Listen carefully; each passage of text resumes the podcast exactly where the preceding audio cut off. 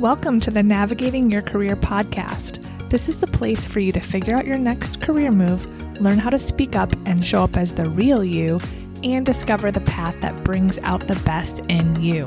If you want to stop feeling stuck, start feeling better, and take ownership of your career and your life, this is the place for you. I'm your host, Melissa Lawrence. Let's get started.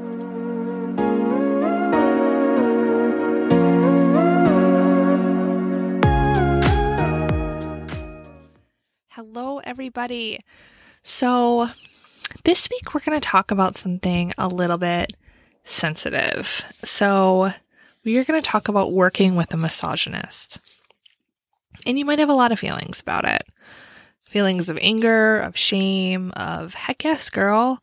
Or you may disagree with me 100%. So, let's just go into this episode with an open mind. And I do actually have a lot of interest in your comments on this. So you can always reach out to me through my website, www.melissamlawrence.com, if you want to talk more about this topic. So there is inequality between men and women at work for a reason. I'm going to talk about it and I'm going to get real here. I'm going to share what it was like for me to report to a man who I believed to be a misogynist and how I handled it. What you'll walk away with today isn't just some action steps if you ever find yourself in this position, but if you find yourself here, I also want you to know that you're not alone. That I totally get that inclusion strategies and HR open door policies don't always solve the problem. Before we dig deep into this topic, listen to this. In my home, we celebrate Christmas and we have a pretty extensive Christmas village. This is a tradition that my wife's family has had for years, and so it's something we have incorporated into our home. When my mom learned of this, she thoughtfully wanted to send us a piece to add. I loved the symbolism of this gesture combining our two families. Anyway, she is in another state, so she mailed me the little toy village to our home. And when I opened the box, it was surrounded by these 1950s and 1960s magazines. They were like the Us Weekly of that time, movie star news, and the latest diet trend.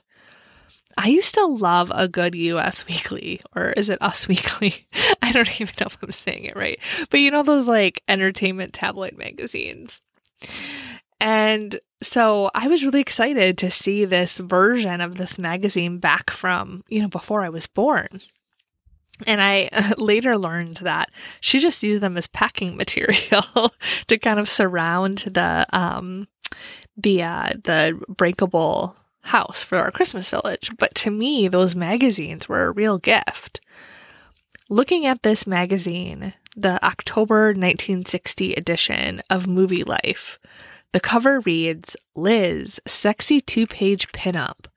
Troy's Life in Pictures. Bardot or Stevens? Who will win Steve Boyd's love? Almost every page has an objectifying woman ad, like this one. And these are actual ads I'm reading verbatim from the magazine. Cinderella contest. Things may have changed since those Cinderella days, but let's face it, when it comes to getting a guy, it's still important how you look. That's why we are sponsoring a win a pair of shoes for every day of the week contest. Vanish your waistline corsets. Kill the hair root and get rid of unsightly hair. New eye glamour artificial lashes. Hollywood model reveals bust development secrets. All of those were separate ads on the same page. Isn't that crazy? Look slimmer, feel better with new amazing Tummy Slim. Reduce your measurements and look like a model. Now let's talk about the pinup. Liz Taylor in a swimsuit with her measurements of her chest, waist, and hips, weight, and height promptly displayed. Every page had something about how women should change themselves and aren't good enough. Something to make them more desirable to men, because let's face it, looks matter was the actual message. An ad targeted to men read, Men in capital letters. Join my $100 a week club. which was an ad to bring men in to um, learn how to make money, but notice women were invited to that club. Or a cover story on a desired Playboy and all the women vying for his attention. Then you have a large ad with a woman looking sultry and the same woman, like a side by side, in conservative clothing in the kitchen. And the caption was Sinner or Saint. Talk about conflicting. So you can glean from the ads alone that men made money, were the bosses, their looks don't matter, and the woman's job is to be impossibly perfect and beautiful, only caring about her home and being a sinner in the bedroom and a saint in the streets. And this magazine was published before women could get their own bank account without their husbands, because that actually didn't happen until the 70s, which I didn't know until several months ago. But I didn't like, I didn't, I had no idea that, and that just blows my mind. So, what is the point of all this? It's to say, no wonder. we still have some colleagues that grew up in this generation. They have children who they have raised with this mindset. So we're going to run into people with misogynist viewpoints. And that doesn't make them bad people. It's more the time, right? It's more like, of course, we're going to have this type of environment and this type of perspective to deal with because some of these people either grew up in a time that women weren't equal and were there to really just please men, or their parents grew up in that environment. And so they're a little bit more skewed to that maybe unconscious conservative viewpoint. So, what makes this tricky is that there are those that we know are misogynists and those that we don't. I have worked with many well intended colleagues who are blind to their views. It's called implicit bias. It's so ingrained in your beliefs and experiences that you don't even see it. So, when there are surface level inclusion programs and management promising to be inclusive, if the work stops there at the awareness level, it isn't going to touch the real problem. There also tends to be an older generation in executive level roles, and those tend to be the ones that opt out of required trainings or really doing that deep work, which also doesn't help the problem. So, how did this show up for me, and why does it matter? I wanted to have a real conversation on this because it is something that exists, and I think we really shy away from it. And we, as we continue to shy away from it, we're not only creating more shame and discontent with the women that are experiencing working with misogynist men, but we're also not helping the problem. Some coaches may tell you that you're holding yourself back and you're staying a victim. I do think that mindset and self sabotage, imposter syndrome, and confidence can play a role. I'm not saying to be clear that the only reason you aren't where you want to be is because of misogynists. I'm not saying that at all. I'm simply saying let's really acknowledge it instead of trying to pretend it doesn't exist anymore. I've had a boss say and do things like talk about how a woman looks, objectifying her and making comments on her body. Say his wife was his trophy wife. Talk over me in meetings take my ideas and claim them as his own. Comment on my mood in a group setting and reference my time of the month. Suggest that me and another female coworker go fight it out in the bathroom and who he'd bet on for winning. Look women leaders up and down as they are speaking. Call out female colleagues and CC other men on the team in emails while also claiming to be inclusive and supportive of equality, while also being adamant that they don't have any discrimination or bias against anyone, and so they don't even really know why it's an issue that we talk about it. If you look at any of these instances individually, how would they stand? If you go to HR or your boss and say, Oh, I saw Bob look me and Becky up and down. Or Jack referred to his wife as a trophy wife, and that made me uncomfortable. Or John suggested me and my female colleague go fight while he watched and place bets. Randy talked over me in a meeting. Dave continues to claim my ideas as his own. This is likely how it plays out. How do you know Bob looked you and Becky up and down? It sounds like you're being sensitive about how Jack refers to his wife. John was just joking. Has he ever actually said anything explicit or done anything to you physically? Are you being assertive with Randy? It sounds like you have a communication issue. Your idea was probably not right at the time. How do you know he was taking your ideas? And I just want to clarify that the names are completely fabricated this episode. so if you're like, ooh, who are these people? They're made up names. Um, so when you go and you try to look at these issues individually, you'll get pushback. You might have already brought this up to someone and got pushback of like, well, how do you know? How do you know it wasn't you? Right? But these little things can be called micro microaggressions. They are small but significant acts that contribute to your work culture, to your feelings of belonging at work, and can even create a hostile work environment. So, what do you do? Here were my phases of coping and dealing. I first questioned myself Did I hear that right? Did I see that right? I then started making notes of it when I started seeing it and hearing it more frequently. Being the high performer I was, I tried to address it myself. I pulled a Kamala Harris, I am speaking in meetings. If you saw the vice presidential debate with Mike Pence and how he was cutting her off, and she just would say with a smile, I'm speaking, I'm speaking, until she was able to finish her sentence.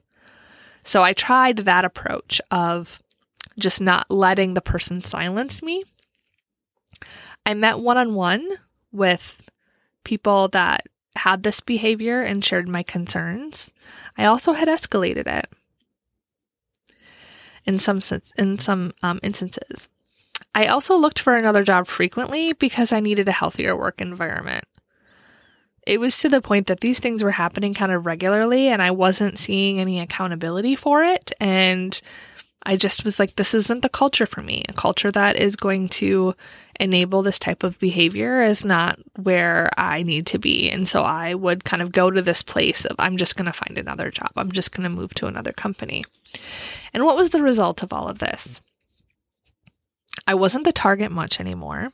So addressing this heads on, doing the Kamala Harris, speaking up for myself, I wasn't kind of the the person that was targeted or that was spoken over or that um, had this sort of behavior to me directly much anymore. Things got a little bit better. I think I was also labeled a little bit as um, a troublemaker, not in like a performance kind of way, but in a way that uh, we can't pick on her because she'll speak up. Like it's like I had kind of drawn a line in the sand. And so that kind of created a division between me and other people that were part of this behavior. So he eventually went to a role at a different site and no longer was a manager of people. Was this a strategic move because of the issue, or was it his choice? I'm not sure. If I had to guess, it would be the latter. There are also women who don't believe that there is an issue with men and women equality, or that um, they just believe that you just have to play the game, like it's all just a game and everyone is invited to play. I've had meetings with female senior leaders who told me that they have never experienced discrimination or different treatment because they were a woman. I think she was in denial. I have seen her be treated and talked to about differently, calling out her female tendencies. She was also in the camp that women need to be strong, not apologize, and take up their space. I've worked with women who think the groups that work to advance women in the workplace are filled with whiny women who are victimizing themselves and need to instead just work harder. That there really isn't any uh, misogynist in the workplace. There really isn't any unconscious bias or inequality between men and women. It's just that women need to work harder. Yep. I led quite successfully a network of women resource group where over 85% of members earned a new opportunity or promotion. We work to diversify candidate pools and require open positions consider at least one qualified woman. It's a real thing. I recently talked to one of the women who believed that women who fought for equal rights were playing victim, and she said, You know what, Melissa? I used to think that, but then I saw it. I was treated differently. I saw men get their role over other women. I saw men talk over women. Now I want to learn how to overcome that for myself and make sure that's not something that I have to deal with or that limits me in my career. I've also seen well intended and celebrated women's leadership programs where they talk about appearance, changing your hair, your tone, your demeanor in order to advance to leadership roles. Note there is not a leadership program for men that talked about this content or for anyone else. This was a program only for women, and it was celebrated. I was told directly that I would not want to be in that program, that I would be offended. It sounded like those 1950s and 1960s magazines that reinforce stereotypes. And I'm sure that there is a lot more to those programs, and I don't mean to oversimplify. I'm just saying that these microaggressions, these things that kind of keep women as something that is a, a, trophy for vanity, for service of men, and that allow men to get special treatment. And it's just, I feel like sometimes we're going backwards with these things. Like these programs to advance women, if they have a tone of you need to change who you are, you need to look different, you need to act different, you can't apologize, you have to change your personality, you can't have a certain hair color then how is that really advancing women other than saying, oh, you've gone through this program and therefore we'll prioritize promoting you?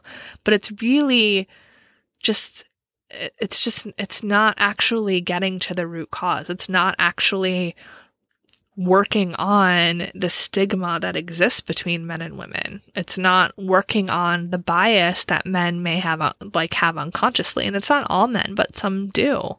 Some women have it as well. Some of it is generational. So, what is my solution? On the organization level, we need all levels to be accountable, to do the work, and to really work and acknowledge that this is a real thing that hopefully will phase out as younger and younger generations come into the workplace. We need to have a psychologically safe culture when employees speak up, that they are taken seriously and not dismissed. We need to stop having tokens of diversity and inclusion representation where a handful of people are responsible for advancing the culture and the leadership just signs off and opts out. Unless they're one of the selected faces, a lot of times leaders aren't taking an active role in these initiatives. We need to be curious and try to understand and learn from others. What can you do if you find yourself working with or for a misogynist? Stand up for yourself. Advocate for yourself. If someone is talking over you, don't let them silence you. If someone takes your idea, you can say something like, I'm glad you agree, Jack. if someone says something that makes you uncomfortable or does something that makes you uncomfortable, say something, whether to them or to someone else. When we let people minimize us, silence us, and we tell ourselves it's okay, we reinforce that our value is less than this is how it works, but that isn't true. We will change the world by being the change. We can't wait for those that have biases, unconscious or conscious, continue to be the loudest voice in the room. They aren't going to silence themselves. We have to rise up and silence them. You have talent and a voice, and your ideas are worth listening to. They may be holding on to those magazines as the good old days, but that isn't our reality. It may be theirs, but it isn't ours. And it's important to know that their reality isn't more important than yours. It doesn't matter what role they are in, how old they are, how long they've been with the company. You and your views on people are just as valuable. Your ability to stand up for yourself is important. Take up your space. Sit at the table. Let them talk about you. Sit in that discomfort. Let them find you annoying or problematic because you aren't. That perspective is the same one that lives in the glory of those magazines and it isn't relevant. If this is something that you're struggling with, reach out to me. Let's talk about it. If it's not something you're struggling with and you just completely disagree with everything I said today, that is a okay too. And I invite you to send me a message and let's have a conversation. Because when we have conversations about these real experiences that people have, we actually start making a difference. Have a great week.